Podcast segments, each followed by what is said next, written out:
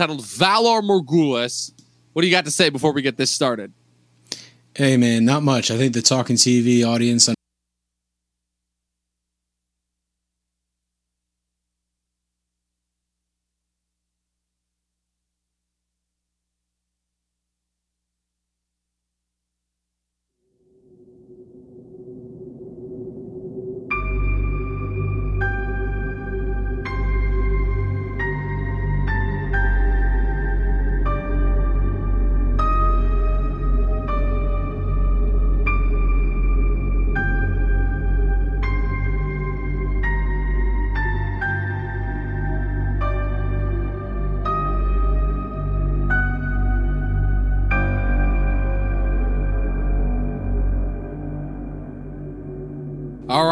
So we're here, Game of Thrones season two finale. Things are also heating up, I would also like to say, in the world of television as well. We got the primetime Emmys tonight because somehow they managed to cobble together enough shows to actually have an Emmys this year for all of the five shows that we got during COVID.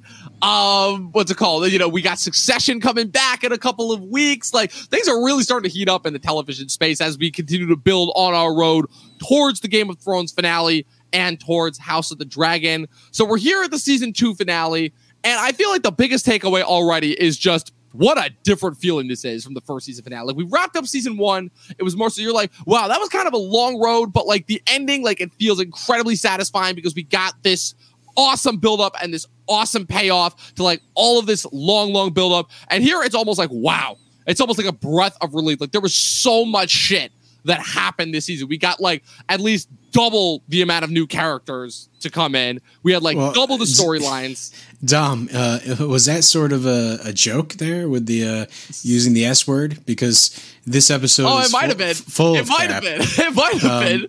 Literally, yeah. We get we get it in the second scene, like in the second scene. But so the way that we're gonna do this tonight is that rather than do by last how we did it last season, where we did it by breaking down like kind of each character's wrap up to the journey, we had a lot of characters that were wrapping up their journey. So we're primarily gonna hit it by setting and primarily like the focus character on each setting, and of course we're kicking it off tonight. But before we do, I should say that of course the title of this of this episode comes from the ancient Valyrian phrase that is used by the Braavosi. It directly translates to "all men must die." It's a common phrase used amongst the Braavosi, and also it's kind of a signature go-to phrase amongst the faceless men. Obviously, it's what Jaqen tells Arya when he gives her the coin that he that that that will later come and pay off at some point two seasons down the road. But uh, Pat, you want to get this going? Yeah, I don't even think it pays off two seasons down the road. It's like it's a teaser two seasons. It's a teaser seasons down, the down the road. That's right. And, that's, and then the third season is when it actually comes up. So yes, it, hey, I can't wait for it. It's it's good stuff. Absolutely, yeah. But so we, man, we we finished the season. It's crazy. Like before we get into it, just like what are your thoughts on this season, just in general? Like how it compared to the first season? With just like there, there, there was a lot of stuff that happened this season. Yeah, I will say that season two is really awesome compared to season one. It, it, like Tyrion and dealing with King's Landing and having all the intrigue that's taking place uh, really separates the two seasons from each other. It, Ned Stark really can't navigate that world, and therefore he he almost just gets steamrolled the entire time, and it's sort of a tragic season uh, for the Starks.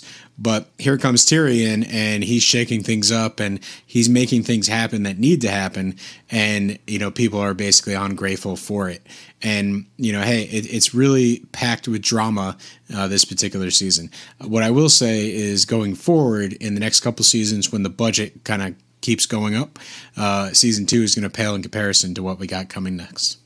Oh yeah, well, like this is like, I said eh, last week, Blackwater really does just scratch the surface as far as the increased budget that this show sees going forward. Because again, we we've only this is only the beginning. Like we got the Battle of the Wall coming, we've got the Dragon Pit coming, we've got the White Walker attacking Hardhome coming. Like the, the budget is about to be upped on this show in ways that television had not seen before. But let's get into this episode. Let's wrap up the myriad of storylines that we have to cover. So we start off King's Landing.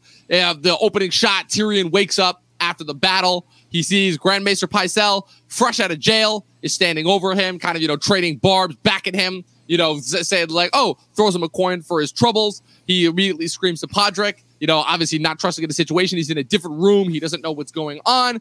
And of course, he probably. Yeah, I, I, think the coin part is the best thing we have going. That, on. that was a good payoff. That was a good know, little it, payoff right there. Yeah, essentially, it's like all this work you did through season two, saving the realm, meaningless, making sure Joffrey is you know still king, that the Lannisters still have power, uh, all that stuff that he's done for them, and all he gets is some sort of coin, right? Which you know he's accustomed of throwing around uh, throughout the you know entire series at this point.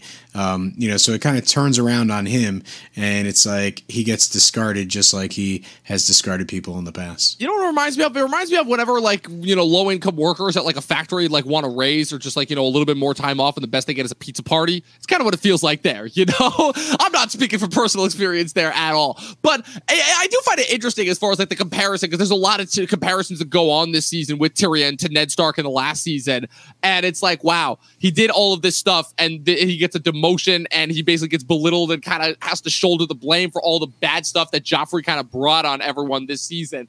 And it's almost like, wow, it's like, why did I do this again? I was wondering, I'm like, wow, at the very least, Ned like lost his head. You know, it's like I'm constantly at, at a loss. It's like who got it worse, like Ned or Tyrion, as far as like kind of their treatment after their respective turn as hand of the king. But later well, Tyr- on. Tyrion knows how to, you know, navigate these waters, so he's able to hang in there longer. And as we'll see over the next, uh, you know, season and a half, it doesn't get really that much better for him. It really doesn't. Uh, but he he basically stays alive, and that's all he has to do.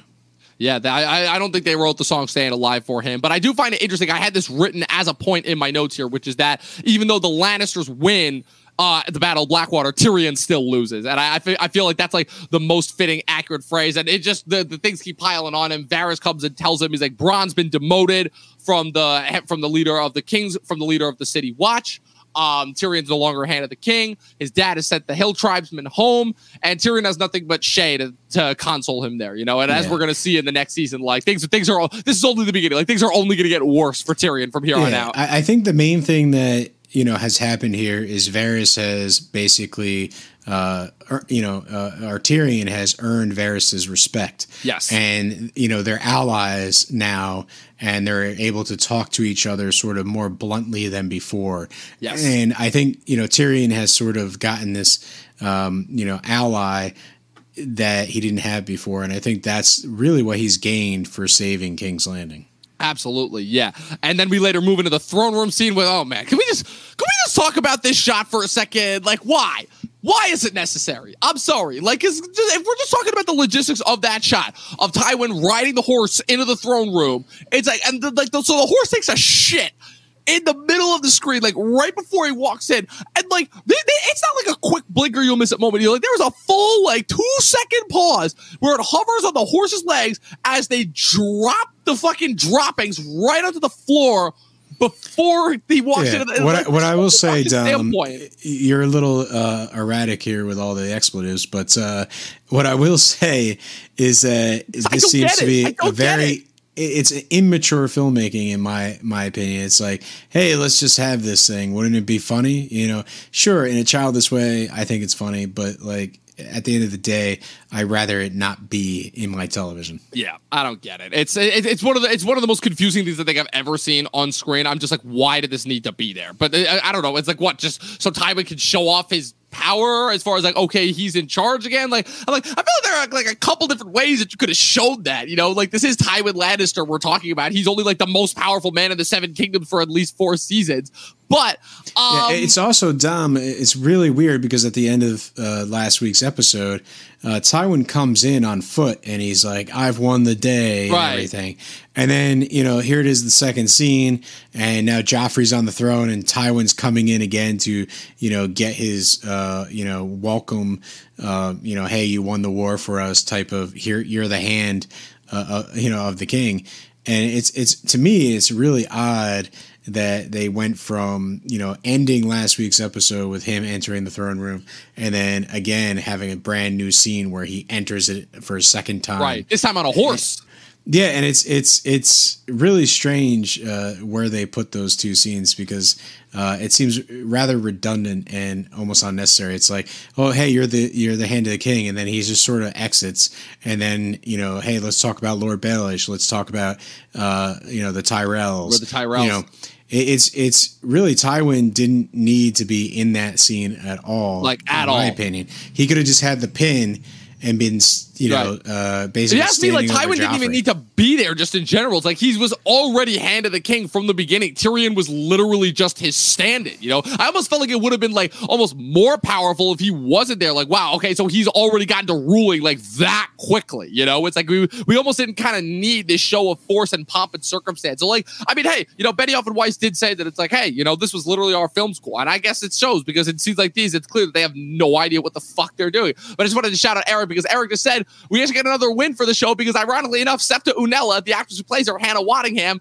just won the Emmy for supporting actress for comedy for Ted Lasso. So congrats, Septa Unella. I still think that's like one of the funniest things ever when I found out that that was Septa Unella. I'm like, where? I'm like, where? Where does Rebecca from Ted Lasso? Why does she look so familiar? That I realized I'm like, oh, that's the nun that tortured Cersei. That makes so much sense now.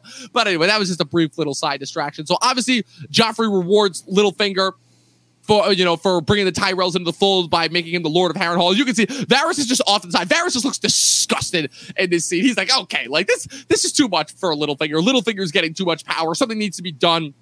And of course, they make the big grandiose statement, you know, that to um to Margaery, they're like, you know, she's like, "Oh, I've come to love you from afar." You know, it's, it's like turning on just a full Natalie Dormer's sex appeal, playing to Joffrey's weaknesses, and of course, Joffrey. I find it interesting here that Joffrey's like still willing to like maintain his vow to Sansa. I'm assuming that just comes from his like absolutely despicable mind of just like wanted to keep her in his employ for nothing else than to torture her. Yeah, to me, Dom, this scene was particularly played out in a nice way because it seemed like it was totally rehearsed between Joffrey, uh, Cersei, and basically uh, Uh, Pycelle. Yeah, so eh, for the most part, it's like they had to say these things uh, basically to drop Sansa and to allow for Margaery to happen. And, you know, this is sort of something I wish they played up a little more. Maybe Tywin sort of set this in motion and, you know, fed them their lines so that they would end up with this betrothal uh, between Margaery and Joffrey. But they didn't go that route. It's sort of just like on the surface, Right. Uh, your mind can take you to that spot like it did mine.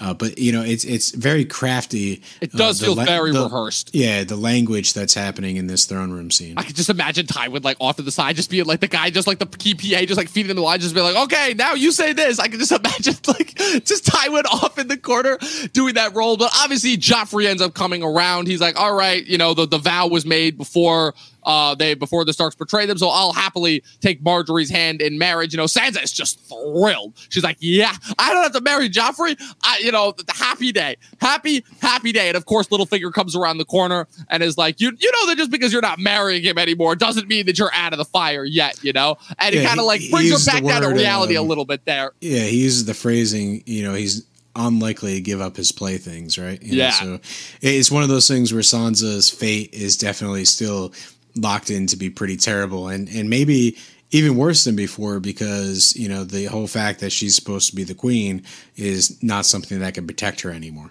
Right, definitely. If anything, she's in a more vulnerable position now than she was before. Because at the very least, before she was gonna be the queen, but now it's like, what happens now? But of course, this is kind of the beginning of like the Littlefinger Sansa saga that like takes us through the rest of the series all the way up to his demise until season seven, where he promises to bring her home. Again, it's just beginning of like it's really weird. Littlefinger is a problematic character to say the least when it comes to like his appetites, if you will, and like it's kind of interested Sansa because she reminds him of Catelyn. Like, ugh, it, it- it's just weird. It's just weird, is all that I'm gonna say. Yeah, I don't think they explore that as much. Definitely like, you not. know, I feel like that's one of those things that they were setting up to like be really explored in the books once like Littlefinger's kind of whole plan in the books was revealed, which by the way is completely different than his plan in the show. Yeah, I think here it's like you know they play with that tension. Uh, it doesn't really ever pay off in the entire series, but the main thing is you know now he has Harrenhal. Uh, he's going to also orchestrate her escape and you know basically go and maintain more territories. Like he's basically an up and comer, and he's trying to uh, become a power in the realms. And you know this is how he's going to try to ascend to the Iron Throne. And he knows that it's um, you know he's playing a longer game game uh, than most of the people in the series. Yes, indeed. You know who's playing the same long game and absolutely despises that? Varys. Because last thing we're going to talk about with King's Landing is Varys. This is the beginning. Oh man, poor Raw. The, the other thing too is this episode officially sets up and solidified. It's like okay, all of these characters are going to die. You know, not in this particular episode, but all these characters are going to die because we get it. It's like okay, so we know obviously Qhorin is going to die. We know all these Night's Watch members are going to die. We know Robb is going to die. We know Stannis is going to die at some point. and poor Ros. Poor Ros. She came to King's Landing to escape in order to just, you know, because she knew that that's where all the drama was going to be, and who knew that she was marching right towards her death? Because of course, well, I think I think it's definitely Ros. You know, went there because that's you know all the men were going south right. for war, so all the work was going to migrate south, and right. You know, then she gets there and she becomes, uh, you know, pretty powerful. I, guess not really powerful, but really uh, popular, right. really high up there in Littlefinger's uh, establishments, and therefore her life is not as bad as it was, uh, you know, being in Winterfell doing the same job. But you know, for the most part, yeah, it's it's not working out for her because she's uh, just disposable. And Joffrey taught her that, and you know, it's it's yeah. basically Varys is trying to bargain a deal and say, hey, you know, your employment with Lord Baelish is going to get you killed, but you know, I like to protect my, you know, um, you my know, investment, if you yeah, will. My, Which well, my employees so, is, right, is but he's saying, saying, in so many words. If we're being frank here, yeah. But as as we all know, you know, those of us that have definitely watched the show, and and this is a, a spoiler show, so uh, if you don't know, now you know. Uh, know. Var- Varys is not going to help her nope. in any way. Not one bit. Uh, it, it just leads to her demise, which I, I don't know happens in the third season, I believe. Oh yeah, it does, and it's a it's a gruesome demise to say the least. But Varys is definitely like, all right, Littlefinger's got a little bit too much power. Time to time to start market checking him. Time to do something. That Does it work out in the long run? I'm not quite sure. We'll see. But so that's pretty much it for for the King's Landing of it all. So we got a quick couple of solo scenes next. So next, obviously, we switch to the Riverlands. We've got two major scenes that happen here. The first one, obviously, is Brienne and Jaime, kind of they're kind of continuing on their journey. That's going to kind of define them for the next season on their way to King's Landing. Obviously, one of my favorite pairings on display that, of course, gets bastardized like amongst everything else in the last season. They they come across these uh these women that you know these um the, what as as Jaime says uh you know these women of the night uh, tavern girls that were hung by Stark soldiers, obviously. And Brienne is, makes it very clear that she serves Catelyn Stark, not the Starks themselves. She goes to cut down the down the girls. Unfortunately, three Stark soldiers happen upon them. Jaime does his best in order to help her out and cover up for them. Jaime, uh, surprisingly willing to go along with the flow, uh, prisoner. You know, he's not trying to like make a mess for everything because he knows that you know anything that goes bad for her is going to go bad for himself. And of course, the Starks, they almost get away with it too. Their story they come up with is pretty convincing, but unfortunately, the one Stark soldier recognizes Jaime from the Battle of Whispering Wood. Brienne is forced to kill the Stark soldiers almost in a way that like surprises Jaime even when she kills that last soldier. When she well, yeah, didn't it come up in the conversation that they kill two fast and they kill one slowly, and yes. so so Brienne turns it on them, right, and basically kills two of the other guys quickly, and then is like, hey. I killed too quickly. Now yep. it's two know. girls fast, right? I think is the, yeah, the term that she uses. So, so I particularly then, like the one shot where she pulls out the two swords at once and slices the guy's throat. That was pretty cool. Yeah, it's pretty uh, high action in this sequence, yeah. and you know I think that it sells the lovability of this pairing uh, as we go into the third season. So uh, definitely, Brienne and Jaime are uh, one for the pa- ages. a pairing uh, that we're going to learn to love. You know, if we don't love them already uh, throughout the sort of remainder of the series. Absolutely, and it, again, it's it's more primarily a setup scene, but it's one that I'm again, it, it gives us some really, really probably one of the best story arcs that we get next season. And then, of course, the other major scene of the Riverlands is Arya. Arya Gendry and Hot Pie after fresh after escaping from Harrenhal. They're walking through the Riverlands, and of course, Arya sees Jaqen. She goes up to him. She's like, "How did you find me?" And he's like, "Everything that I've done." And th- these are the questions that you're asking. It's almost like he's reminding her. It's like, "Yeah, you you kind of did majorly fuck up this entire time this season." But she kind of really comes to her senses and she realizes that you can do all this stuff. You've got to teach me how to do it. And he's like, "Come with me to Bravo. Sure, you'll do that." And she almost says, "She's like, I want to. I really want to." But I gotta find my mother and I gotta find my brother first. I gotta help them in some way first. You know, at this point, it's like I don't know. It's really weird because Arya's my Arya's heart is still in the right place, but her mind quite isn't. You know, it's kind of a matter of it's like I don't. But also, I'm not a fan of what Jaqen does here because what Jaqen does here is kind of like complete uh, counterbalance to what we see of him later on. Of course, there is also the implication that the Jaqen that we meet later on in season five could be a completely different character than the Jaqen that we see now because obviously it's proven it's officially like if it wasn't already obvious here, he is a faceless man You know, the the faceless men do not have one set identity that they revolve everything around. It's part of the reason why Arya has such a hard time adjusting there.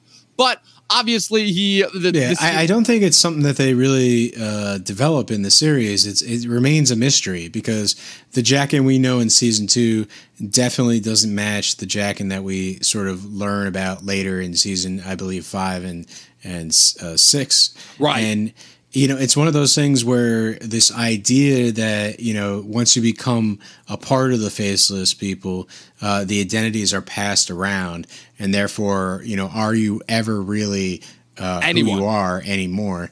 And you know that that's one of the things that they never really played with at the end of the series is is this really Arya or is this just someone um, that basically has come back to Westeros to uh, you know pay back all the the wrongs that was done to Arya because Arya's uh, personality is part of the Faceless Men.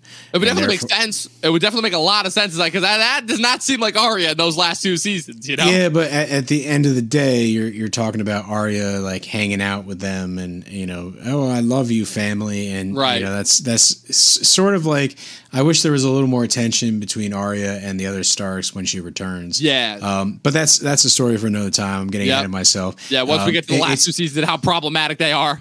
Yeah, right now we basically have you know the teaser that there's something much bigger for Arya, uh, but she's not ready to sort of cross that right. threshold, and you know that's not going to happen. Like I said in the beginning, definitely another, not. Yeah, she got she needs at least two seasons, at least two seasons with, with, the Brotherhood and then with the Hound first. You know, kind of. Yeah, she's got to grow a little bit before yeah. she uh, basically goes uh, and on her journey to find uh, the faceless man. Yeah, definitely. Ari went through a lot this season, but and though I will say that she made a lot of mistakes, but she definitely, I will say, learned a lot as far as on her journey. And it ends with Jaqen saying that this isn't where we must part, but, but he gives her the Braavosi coin, and it's like, you ever want to find me again in Braavos, Just give that coin to any man from Braavos and utter the words Valar Morghulis, as in the title of the episode again. It's this ancient Braavosi phrase. It kind of connects all of them because the Braavosi, obviously, they worship the many-faced god. So they kind of have this understanding, this relationship, this understanding of death that a lot of Westerosian just people don't in general do. They kind of almost embrace it in a way that like most people in general are are scared of it, you know? And so it's it's very interesting kind of how it's like, okay, you can just get some random schlub off the street, but if they've got the coin and the phrase, hey, immediate free passage to Braavos. Hey, I would love it if something like that actually existed in the real world world. That would just make traveling for me a lot easier. You just go up to any random guy and just like, hey, here's this coin, and then you give them a phrase, and they're like, cool, hop in this car. You're totally cool in our book, you know. I just I I, I love how simpler things were in like ancient medieval times. Yeah, well, know? it's a, a, secret society type thing that right. uh, people from Braavos subscribe to, and they know about it. So uh, that's something again that they don't really explore in the series.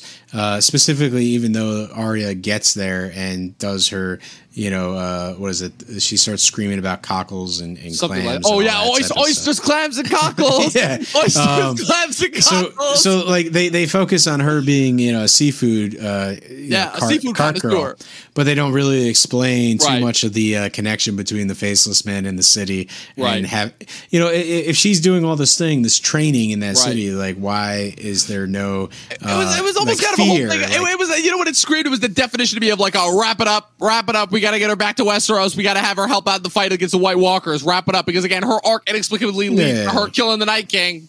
Okay, I don't, I don't, know. Again, we're, we're dwelling getting, on getting, this. Getting ahead you know, of ourselves here, but, but yeah. it, it's it's one of those things. This this is definitely a great seed. It's planted well. Uh, it takes a while for it to grow and get to where it needs to go, and I think that's one of those strengths um, of this series is that it's able to bring things up early and have you know Jaqen is pretty significant in season two. And we know about this character. We know about this you know mystery. And it's able to be put on the back burner for two and a half seasons. And uh, once they slide back into it it seems effortless. Absolutely. so I, I, think this is one of those things where the show does know how to uh, put things into the universe put them on the back burner and bring them back uh, almost seamlessly. Right. Um, you know what is not seamless? Stannis, um, and the fact no. that he just that he doesn't know when to quit. He doesn't know when to call it quits. Like Jesus, he just suffered like the biggest loss of his life, and he's still gonna try and come back from that. Like, well, well I, I, think Melisandre's, uh, you know, uh, sales pitch here. Oh uh, man, worst is great. Sales pitch. You know, I, I, guess, but like, I'm like, I'm sorry. If I was a rational man, I'd be like, look, I bet my entire everything on you, and this happened. Like, Yeah, so Stannis is basically, oh, I lost the battle. I lost everything, and now I'm And- and- strangling you because I'm mad. Yeah, so he wants to, yeah, he wants to strangle her. He's done, and, and she just goes, goes, yeah, the Lord's in you. the Lord's in And you. he's, like, he's like, oh, oh, oh, oh, man. And that's So, what like- kind of lets him go. I'm just kind of like, what? she she she plays to his ego, and it's like you're the Lord, and you know, or whatever. It's it, it's in you, whatever. And I, it's very surprising that he ha, uh, has an about face, and essentially is like, oh hey, you know this th- this could work. And she's like, look into the flames with me, and he looks into the flames. And he's like, I got it, I, I got it. understand. I see it. You now. know, so Hey, I will say scene- that flame trick that works. It worked on the Hound in season seven. So like that shit that does work. Like those red priestesses, they can conjure up stuff in the fire. Yeah, exactly. So it's one of those things where uh, Stannis in this particular uh, episode is very minute. It's basically the I've lost the battle and, and like things are going poorly, and why didn't you predict or predict this? And you know, it's like, well, no, this is just one battle. Uh, the war is going to be fought over years. Thousands will die, and you know this uh, prediction, uh, I think it really sets up the the you know idea, the trouble of you know the Night King uh, north of the Wall coming down. The fact that Melisandre is saying that this is going to be lasting for years, and you know it, for the most fact uh, part it does, and you know every season that we watch, the war keeps on going. It's Yes. extended. Uh, it, it seems never ending. So again, this is another seed that's planted where you know even though Melisandre might be wrong in terms of who the Lord of Light you know is backing ultimately, uh, the one thing that's very interesting here is that you're telling the audience uh, that this war is almost endless, and no matter you know what happened at Blackwater and the fact that the Tyrells and Lannisters combined, this war is not over and it will continue. More people will die, and therefore, you know, the Night King, as as it grows as a character in this series, uh, is going to be very, very problematic.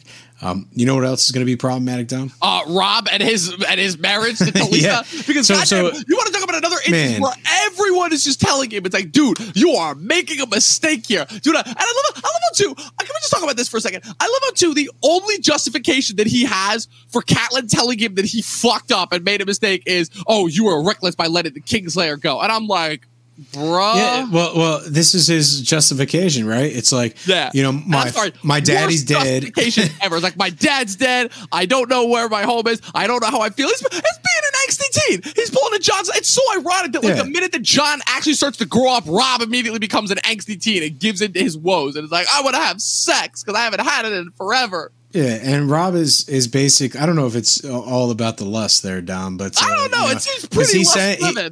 Yeah, maybe, but it's also love. It's it's the he, person he wants to spend his time with. You know, I don't I don't know if it's all about uh, you know just uh, you know the lust.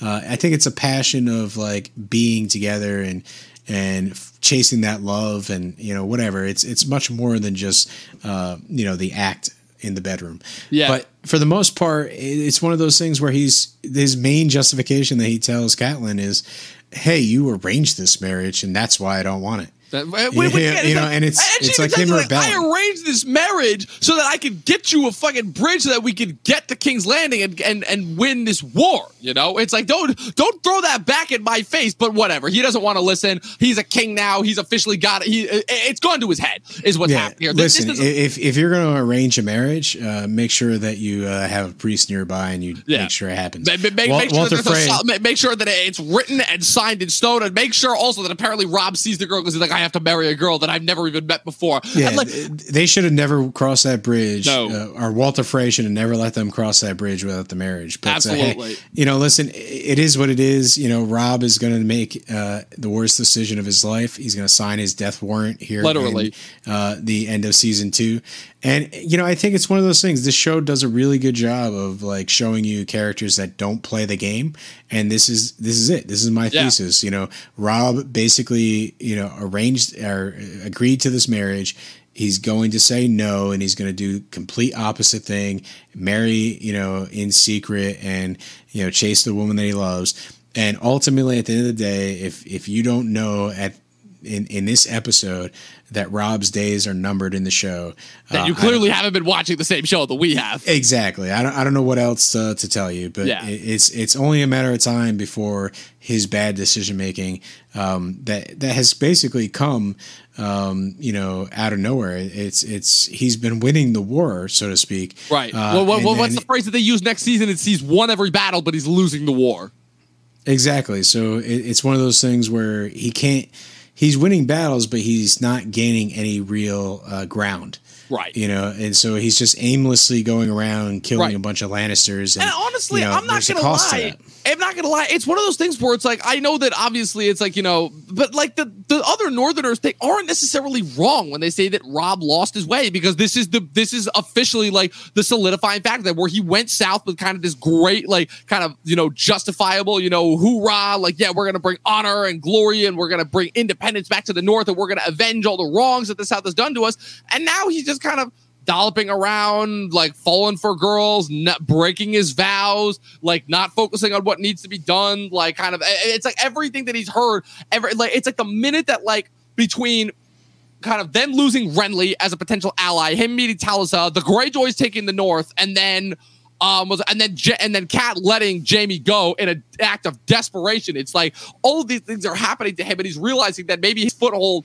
But it's almost like the, the worst part is that he's losing his foothold, and he doesn't realize it. He still thinks that he's in this big position of prominence, and again, it's going to come back to bite him in the Oh, worst way sure. possible. Because again, as we've been hinting at, next season is Red Wedding season, so all y'all Yeah. better get ready for it. Listen, I, alls I know is that Robb, ultimately in hindsight, should have probably retreated to the north. He should have solidified his bannermen because you know um, his father just died.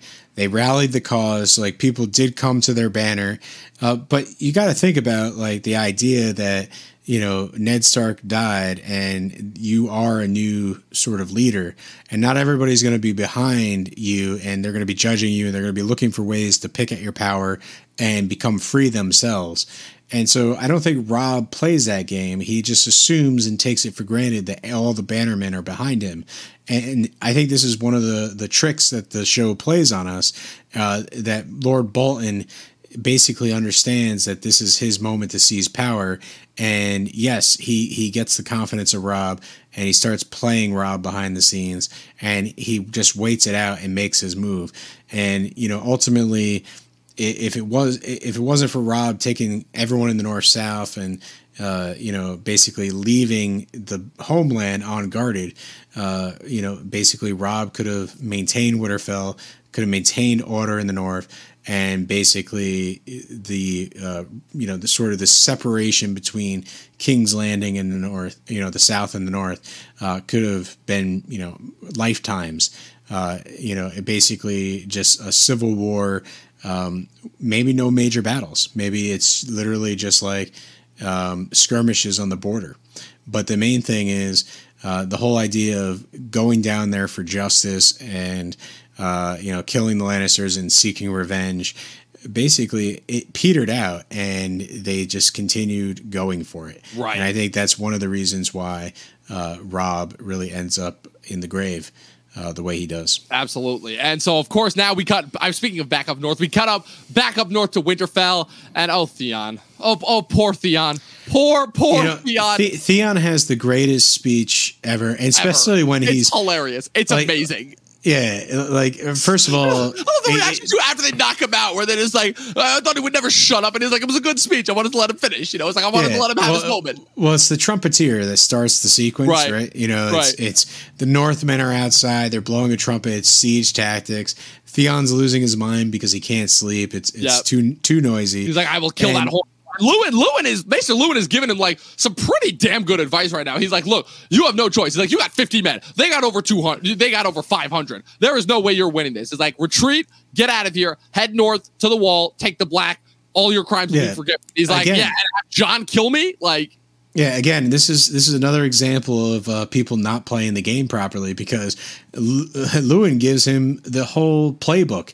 You know, you're going right. to do this, you're going to do that. You know, he's he's like basically Luwin, uh, Luwin pulling a Bill Belichick right here. Yeah, he's talking into uh, you know, I guess this is a data reference, but Tom Brady's ear. I guess it's Mac Jones now, but yeah, um, right. You know, he's talking to Mac Jones here, which is Theon, and you know, he's an unproven uh, guy, and and and Theon is not listening to his advice, and he's not really pushing his team forward. Uh, you know, so uh, the main thing is uh, Theon says the hell with Luwin. We're gonna fight anyway. It kind of jump cuts to him, you know, out in the courtyard, like we're gonna do it and we're gonna kill them all, and you know, or we're gonna die and, and people are gonna honor us. It's it's really Shakespearean um, in terms of like Henry V, like Band of Brothers, like uh, we're gonna, you know, it's it's really well done uh, in terms of like a recall to that famous Agincourt scene. Yeah, um, definitely. You know, it, it's, it's, one like, of those it's like a where, very bastardized version of that speech. Kind of, yeah. And it's almost like it's almost like Theon is like admitting his desperation. He's he's almost like coming to terms with the fact that like, yeah, I am most likely going to die. But he almost like understands it's like, yeah, at this point, dying is like kind of quite literally my only option because my options are literally run and then be mistreated by my family for the rest of my life and probably killed by them for being a traitor and a coward, or B, run somehow make it to the wall, you know, and then have Jon kill me, you know, and, and then, yeah. Uh, or, or what, even what, if I do have to do it, Jon, live with the shame of killing those two farm boys for the rest of my life. Like either way, it's like this is just a perfect solidifying factor of the fact that yeah. Theon is screwed no matter what direction he goes in. And what does he say about killing the trumpeter? He's you're gonna be like memorized in gold. Yeah, yeah. The, he's, the he's like whoever killed like that. that. fucking horn blower will be forever criticized in, in, like the hordes of Pyke or something like that. Something yeah, yeah it's, so, it's so ridiculous. And then it cuts to this nice close up shot, you know, like shoulders up, and he just raises his sword and he's yeah, just like, and the dagger's like, boop. Yeah, it's like a, it's like a, it's like yeah, a three well, well, like knocks him on the head. Exactly, but his eyes are bugging out, and he's just screaming like, "Oh!" Yeah, great overacting. Great overacting by Alfie yeah, Allen, by the way. It's perfect, and you know, it's it's quite possibly the music is building up, like everyone's getting amped up, everyone's cheering, and then it's it's the perfect comedic finish, like actually surprisingly like tense dramatic scene. Yeah, I'm surprised that I haven't seen uh, that particular shot as a meme all over yeah, like, right? social media because it is amazing. It's well shot. It's perfect for the moment. Right. Uh, of all, you know, amazing meme potentials that could have come out of that one. Yeah, and it's Theon's sort of last last moment before uh, it really takes before things really take a dark turn for him. And unfortunately, it ends. Of course, Dagmer stabs Luwin with a spear after he comes out. Bran and Rickon and Osha and Hodor and them they come out of the crypts. They discover that Winterfell has been burned to the ground. And this is the part that again it's left a little bit ambiguous because we last see the Ironborn leaving with Theon, obviously, presumably to hand him over to the Northerners before they go home. But then they come out. So it, it's never really made clear whether the Ironborn burned Winterfell or whether it was the forces led, or, you know, led by Ramsay, obviously, that burned them to the ground. We don't actually see Ramsay in this until next season when he does the whole dog and pony show with Theon.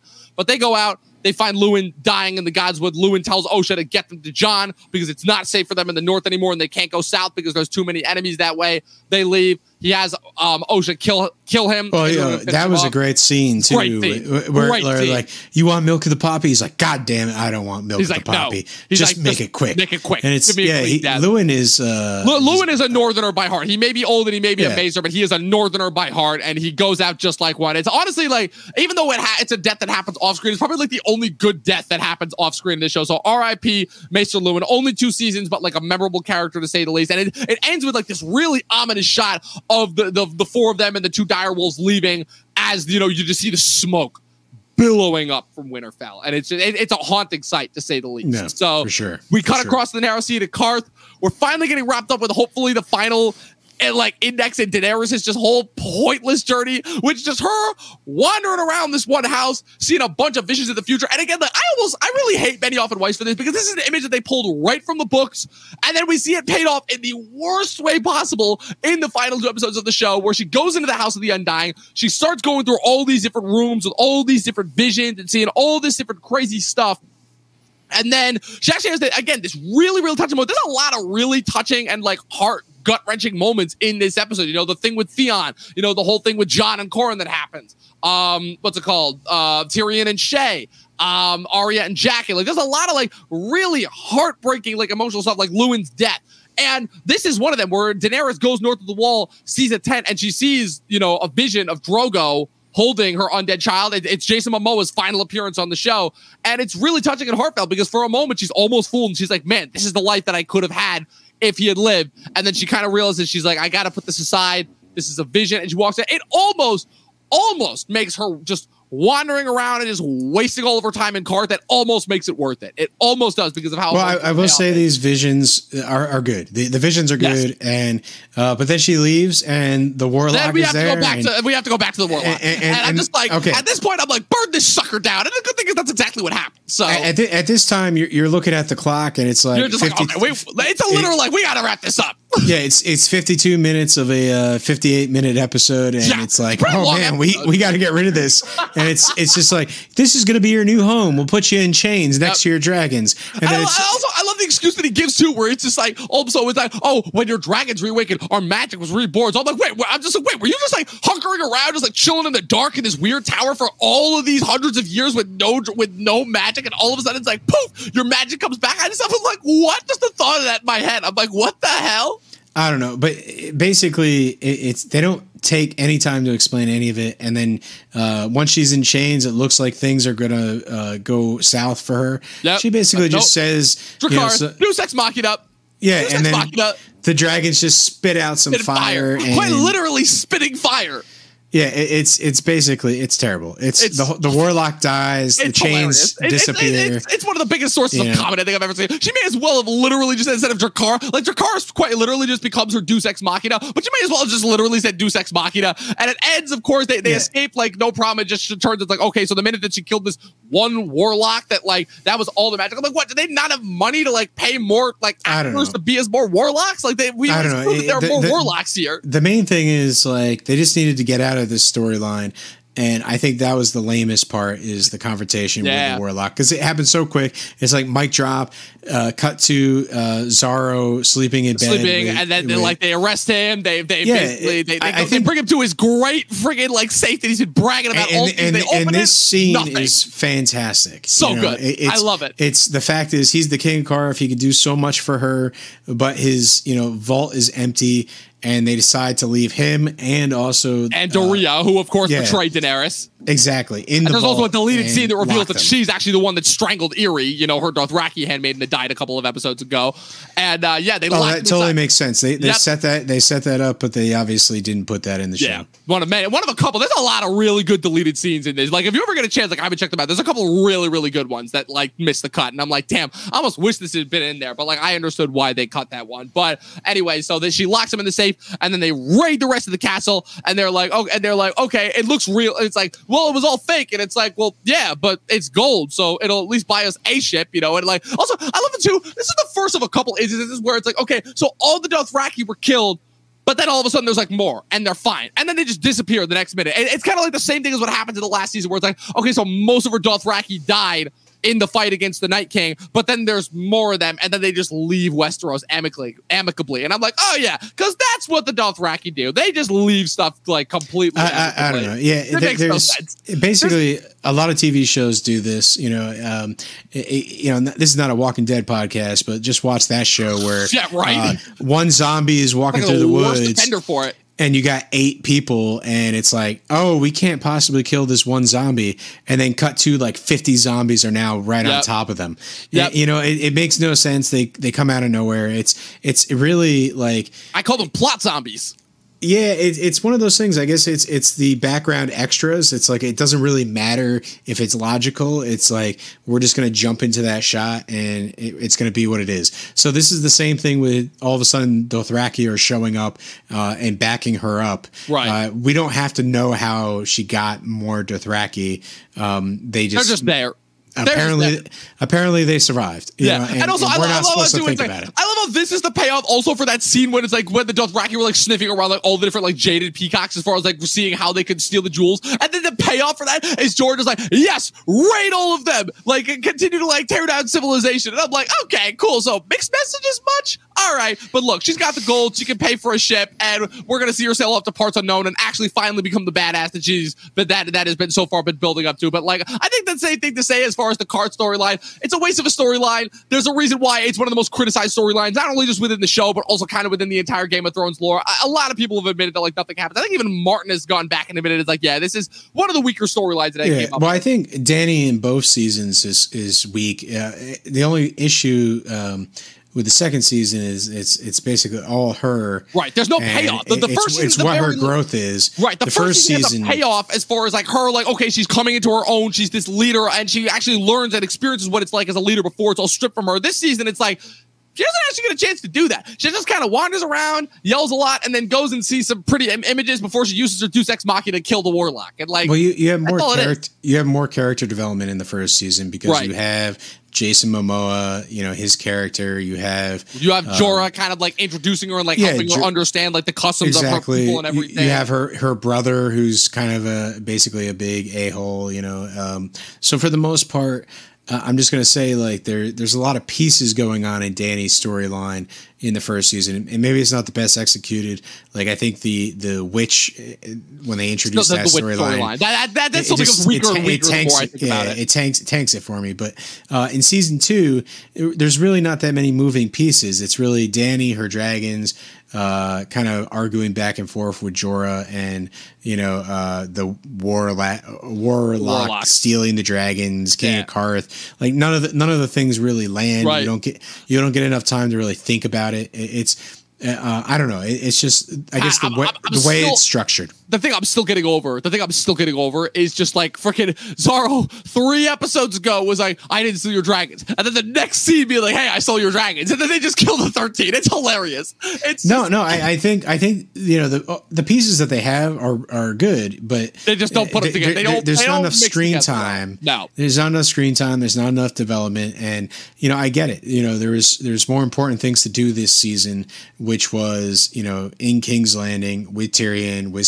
Stannis. Uh, you know, it's it's a very heavy Westeros season. Yes, uh, Dany gets kind of put on the the, on the back you know, burner. back burner for sure, and you know we need to give her a storyline. It's not terrible, but it's not equal it's weight not to every, everything else, and I think that's ultimately what the problem Yes, was. definitely. But we we are definitely gonna see a lot of improvement next season once we get into her a Storm of Swords arc that happens over the next two seasons. Like I'm definitely looking for. I would probably say that of, of all of Daenerys' seasons, her strongest one. I'm not counting the last two seasons because the last two seasons do everyone dirty. But her two strongest seasons as far as arcs go are probably seasons three and five. If I had to say, are probably my two favorites as far as everything with her goes. Now we move on to the last storyline that we have for this episode and for this season. Kind of, I will say that this one is definitely this entire arc was definitely the most set up because there was not necessarily a lot of bad stuff happening here, but Jon definitely is another one that's kind of put heavily on the back burner this season as far as okay so he is primarily used to, to kind of introduce us to the cultures that are north of the wall and kind of set us up for the coming conflict as far as how the wildlings are going to mix into the fray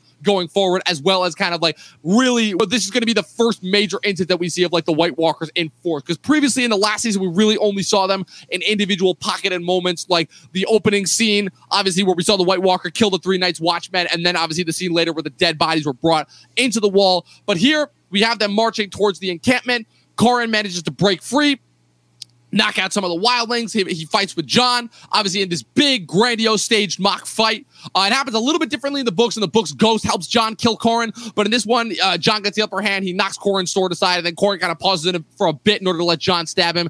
Then he, before he dies, he kind of reminds him like we are the Watchers on the Wall, like kind of reminding him of like why he did this for Jon and like what what they're trying to do here, as far as like reminding Jon that like you know don't lose track of where your loyalties lie. You know, it's a, yeah, it's a big I, I also here. I also think you know that's a message to him where listen you know, I just sacrificed myself in this fashion. Yeah. What are you going to do now? I am a watcher of the wall. Like it, it is whatever it takes.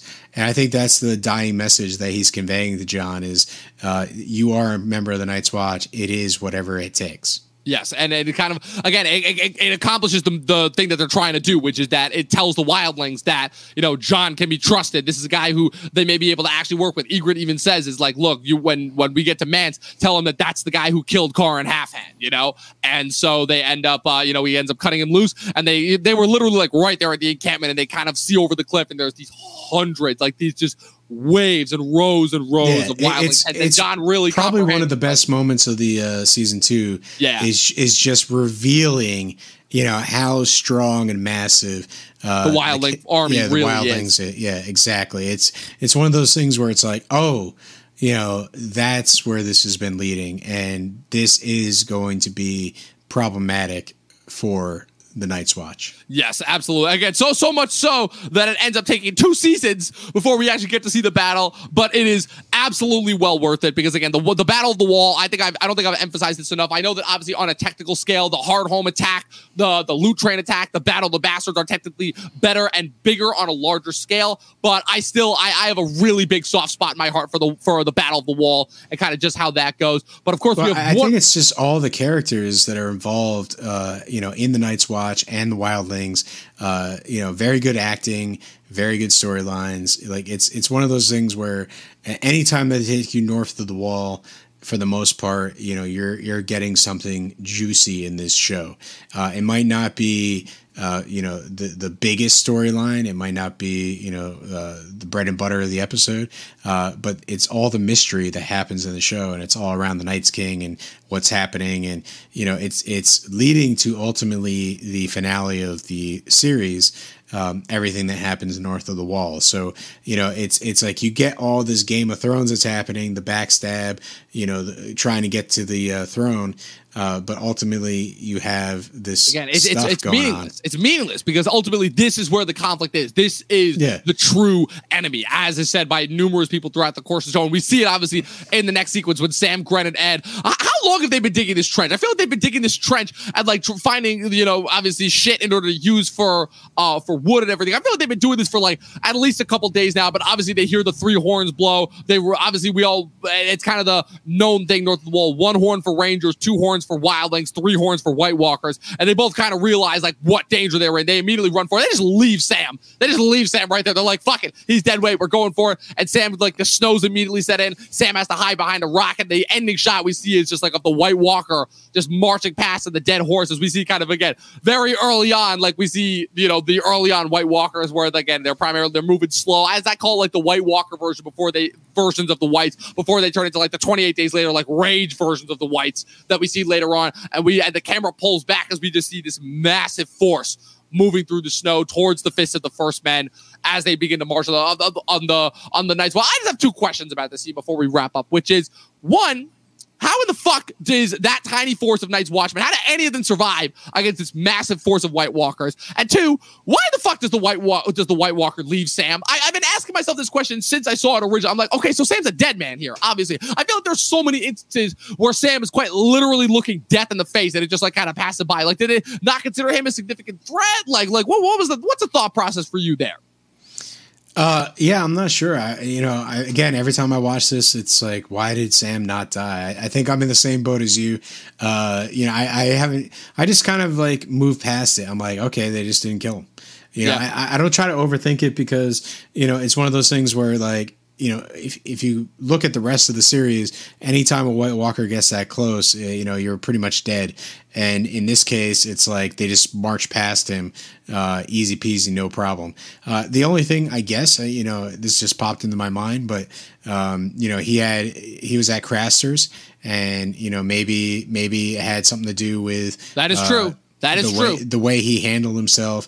Uh, maybe the White Walkers were sort of watching or something like that, and you know, it's like, oh, hey, you know, th- this is you know someone that's. Uh, I don't know. I have no idea. I- I'm Yeah, grabbing. it's, it's really straws here. confusing. It's a really um, confusing, but it's a really awesome shot. It's a really awesome way to end the episode. It's a really awesome way to end the season. I kind of like the bookmark between this and you know the between the beginning of last season and the end of this season, where it's like, okay, the beginning of last season you saw like the inkling of the White Walkers. Now you see, okay, this is the beginning. You're like, okay, this is the setup for what the true enemy is, and obviously we see the payoff. Obviously, three seasons later in Yeah, season I- five, I, think you just really need you just really need this to set up the fact that the White Walkers are a big enemy and they're coming to dinner. You know, this is Yes, uh, indeed. this They're is like, the fact that, food. Yeah, exactly. It's it's it's one of those things where like they're going to be a problem going forward. Uh, they have an army. You know, it's not just like one or two of them kind of wandering around in the the woods. it, it is a growing population, and it's going to be significantly Yeah. uh, difficult to take them on. Yes, and I think I think that's really what it is. This maybe the scene wasn't shot hundred percent where you know to me and you it looks to you know make sense. Um, but maybe they just didn't see him. He was covered in snow. He saw them clearly. Uh, and, end of the story. Right. Maybe maybe they had a more pressing mission. Uh, and he was too much time for them. Yes, indeed. Who knows? I, Who I knows? really don't know. Yeah, but that was it. That was season two. Again, there was so much that happened this season, but again, it sets up a lot for the next season and for the next couple of seasons. Obviously, we we saw our first major example of the War of the Five Kings. A lot more political maneuvering, a lot more characters introduced. Just we, it, it, this this this was the season ultimately that showed us like okay, so season one we have our main characters, but now this is the scope. This is what we're dealing with now as far as the coming conflict that we are going to be following for the next couple seasons. As far as the White Walkers, as far as the intrigue in, uh, in King's Landing, as far as across the Narrow Sea, as far as we got our first look at kind of like more of the civilian life that we're going to continue to follow over the next couple seasons. All of that and more was set up this season, and ultimately just upped the action factor as well. I think so. All of those and more, I would think ultimately make season two definitely more of an engaging watch than season one. So that was our season two finale, people. Valar Morghulis will be back next week. We're going to be kicking off season three immediately afterwards. No break this time with season three, the season three premiere, Valar Dohaeris. But let us know what you thought of season two in the comment section below. Let us know if you if you let us know if you have any suggestions as far as stuff that you would like to see us do in addition to the stuff that we've been doing next season, or if you just like the show the way it is. Pat, where can the good people find you? Hey, listen, Dom. I'm here on Talking TV, Talking Thrones, obviously, and uh, hey, I, I keep saying this every week, but Instagram at Patrick W Huber. I, you know, sometime we'll post. I, I, I think it will happen. Um, you know, I- maybe I had some photos the other day. I just never got to the app, but uh, hey, that's where you can find me. Indeed. And you can follow me on Facebook and Instagram at Movie Nerd Reviews, Facebook and Instagram at Talking TV Podcast, where we post every single day, twice a day. And of course, be sure to click the subscribe button, click the like button. That way, you guys can get notified every time we put up new content. Again, we've got Talking Thrones episodes every Sunday. This week, we've got the morning show, season two premiere that Chris and I did. We've got our Halloween first time watch series on Wednesdays. And of course, remember, people, Battle of the Thrones is always coming. 12 seasons in a short film, and watch more fucking movies. We'll see you guys next time.